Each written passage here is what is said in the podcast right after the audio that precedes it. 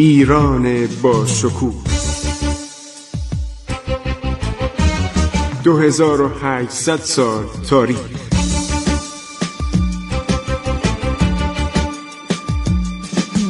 عبور از تاریخ.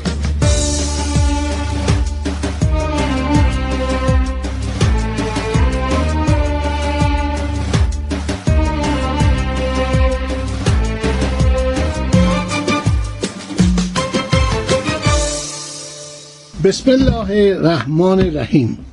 به نام خداوند بخشاینده مهربان.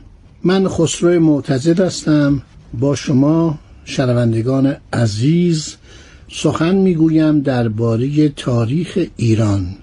داشتیم درباره دولت آقیونلو دولت بایندوریه صحبت می‌کردیم. یکی از نکات جالبی که باید اشاره کنم و بگویم دولت عثمانی اومده استانبول گرفته و چشم دوخته به قسمت های شرقی.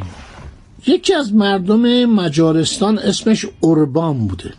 توپ بزرگی ساخته بود که دهانه آن یک متر قد داشت.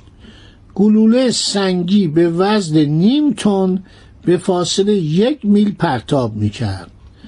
این توپ با نیروی پنجا جفتگاه و کمک 400 نفر در مدت دو ماه از آدرنه به استانبول رسید و پر کردن آن دو ساعت طول می‌کشید. نبرد استانبول می‌خوام بگم که واقعا این اوزون هستن با چه دولتی سر کار داشت. در جنگ استانبول سپاهیان ژنی یعنی همون ژنوا با شهر ژنو در سوئیس فرق می‌کنه. ژن یا جنوا یکی از شهرهای ایتالیا بوده. شامل 700 سرباز به فرماندهی ژنرالی به نام جیووانی جستینیانی لونگو. سوار بر دو کشتی چندی پیش از آغاز محاصره از ژن به کمک امپراتور روم شرقی به کنستانتینیوپولیس اومده بودند و اینا شرکت داشتن در جنگ. تعداد ناوگان ترک 300 فروند کشتی بزرگ و کوچک بود. مدافعان شهر نیز از توپخانه استفاده می‌کردند. یعنی کم کم اینا هم توپ به دست آورده بودن ولی مثل اونا. یک شخصی بوده به نام ادمیرال دریا سالار لوکاس نوتاراس. این فرمانده نیروی دریای یونان بود یعنی کشور بیزانس و ناوگان بندر قسطنطنیه. اختلافات میان دریا سالار لوکاس نوتاراس فرمانده نیروی دریایی یونان یا بیزانس و فرمانده کل ناوگان بندر قسطنطنیه با جیووانی جستینیانی لونگو بالا می‌گیره. لوکاس نوتاراس توپهای مورد نیاز ژنیا را در اختیارشون نمی‌گذاره. دروازه سن رومن زیر شلیک توپهای عثمانیا فرو میریزه. جوستینیانی نیز شهر رو ترک می‌کنه. بر اثر جراحات وارده در جزیره سافن میمیره. سپاهیان ترک در نخستین ساعات صبحگاهی به شهر یورش می‌برند امپراتور به قولی در حال دفاع بر فراز دیوارهای شهر کشته میشه. به قولی به اسارت در میاد و به اتفاق همسر و فرزندان خودش گردن زده میشه. کنستانتین پانزدهم پالاو لوگوس دراگسس این فرمانده شهر بوده امپراتور بوده و اعدامش می‌کنن. حالا میگن بعضی میگن گفتم در هنگام جنگ کشته میشه و بعضی می‌گوین اسیر میشه. پلبوشات فرانسوی کتابی درباره قسطنطنیه نوشته و میگه که ایشون رو گردن می‌زنن. زن و بچهش هم گردن می‌زنن. سلطان محمد دوم سوار بر اسب داخل کلیسای سنسوفی میشه. سنسوفی همونجاست که الان بهش میگن مسجد ایاسوفیا. به دستور او تقریبا تمام پناهندگان به فضای عظیم کلیسا سر بریده میشن. عاشق پاشازاده واقع نویس ترک اسدالدین تاریخ نویس درباره عظمت قسطنطنیه و جریان پیکار پنجاه و یک روزه و کشتار مردم و تاراج آن شهر و در ستایش دارایی و شکوه قصرهای بیزانسی ها و آن همه کسانی که به اسارت ترکان در آمدن به تفصیل قلم فرسایی کردند. کتاب ویسیچ تاریخ امپراتوری عثمانی رو بخونید خیلی مفصله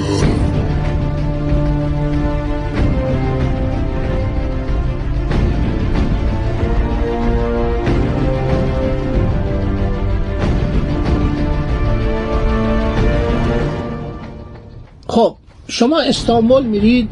قسمت های شرقی اروپا خیلی از مردم موی بور دارن موی طلایی دارن. قیافه های اینا صورت اینا و رنگ پوستشون با رنگ مردمان ترکیه آناتولی تفاوت می‌کنه. چند سال پیش من از استادی پرسیدم استادی که الان رخ در نقاب خاک کشیده و مرد بسیار بزرگی بود گفت اینها بقایای ایتالیایی بودن که در استانبول بودن.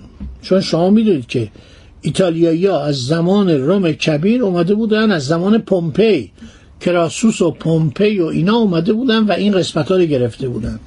این نژاد همینطور پایدار مونده بود. یعنی همه اینا ایتالیایی بودن که اومده بودن در مشرق زندگی می‌کردن. خب اوزون حسن اینا رو داشت تماشا می‌کرد. یعنی مرتب خبر می‌رسید که دولت عثمانی داره نزدیک میشه و یک دفعه معلوم شد که دولت عثمانی همسایه دولت ازون حسن شده امپراتوری بایندوریه جمهوری ونیز در این زمان بسیار نگران مستملکات و فعالیت های بازرگانی خودش در مدیترانه شرقی شده بود. جزیره قبرس مهمترین پایگاه ونیز در دریای مدیترانه بود سرزمین ترکمانان قرامان اغلو یعنی کریمه که زیر فرمان اوزون حسن بود در مقابل جزیره قبرس قرار داشت. جزیره قبرس مانند جزیره رودز مدتها بعد فقط در زمان سلطان سلیمان به تصرف ترکان در آمد اوزون حسن گزارشهایی دریافت کنه که آقا اینا اصله آتشین دارن و اینا خیلی خطرناکن. و خیلی آدم های کشورگشایی هستن. تازه نفس و می‌خوان هر دنیا رو بگیرن. کالو یوحنا پادشاه مسیح ترابوزان دختران هوشمند تحصیل کرده هنرمندی داشت. به قول استاد مینورسکی مورخ ایرانشناس روس با شوهر دادن آنان به پادشان و امیران متنفذ سلطنت خود را حفظ می‌کرد. در سال 1458 میلادی شش سال پس از فتح استانبول به دست ترکان عثمانی دختر امپراتور کارلو یوحنا به نام کیانا یا کاترینا که بیشتر به نام دسپینا شهرت داشت مورد توجه قرار می‌گیره مورد توجه کی؟ اوزون حسن اوزون حسن میاد میگه من خواستگار کیانا هستم. این مطالبی که من دارم نقل می‌کنم از کتاب های مختلف از جمله سفرنامه های ونیزیان در ایران شش سفرنامه ترجمه دکتر منوچر امیری تهران خارزمی چاپ دوم 1181 مقدمه سفرنامه انجلو به قلم جان باتیستا راموزیا که تمام این داره توضیح داره میده نکات جزئی رو میگم برای اینکه ببینید رابطه سلسله صفویه با اوزون حسن چی بوده؟ از اونجا با عثمانی چه مشکلی داشته؟ جان ماریو آنجلو که در اون زمان در این منطقه بوده گفته کالدو یوحنا. با اوزون حسن شرط کرده بود که دسپینا خاتون بر کیش نصارا باقی بماند. این خانم دسپینا خاتون همسر اوزون حسن میشه. دختر دیگر امپراتور معروف به والنزا یا والنسیا به عقد ازدواج دوک آرشیبل در میاد که لقبش لورد نیکولو کوکرسیو بوده. از والنزا فرزندانی به هم رسید که یکی از آنان به نام ویولانت همسر دولتمردی به نام کاترینو زینو میشه. دولت ونیز بعدا این شخص را به عنوان سفیر به دربار اوزون حسن میفرسته.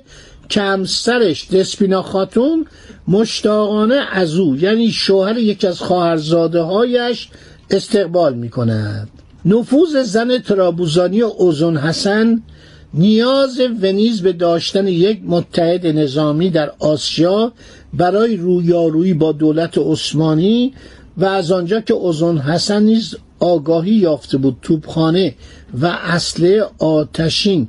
چه نقش حساسی در پیروزی سلطان محمد داشته؟ روابط دولت آقیونلو با جمهوری ونیز رو به سرعت گسترش میده. نقش ازدواج اوزون حسن با دسپینا خاتون به این علت در تاریخ سیاسی ایران و تشکیل سلسله صفویه که نخستین دولت ملی سراسری ایران تأثیر می‌گذارد این است که بدانیم اوزون حسن از کاترینا یا دسپینا خاتون صاحب سه فرزند یک پسر و دو دختر می شوند مارتا خاتون یا علم شاه خاتون یکی از این دختران از مادر مسیحی در تاریخ ایران نقش مهمی دارد.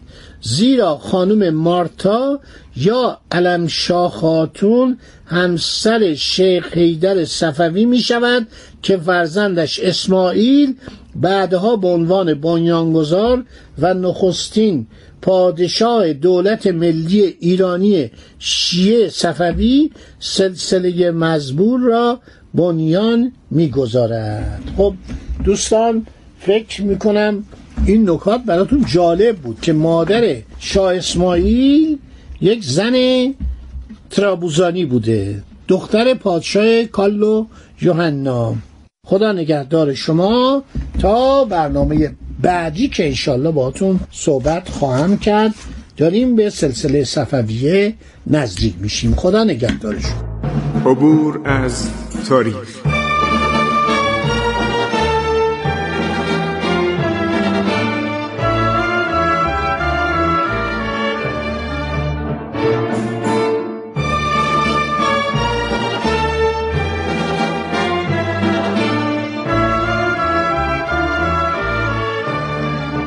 ایران با شکوه.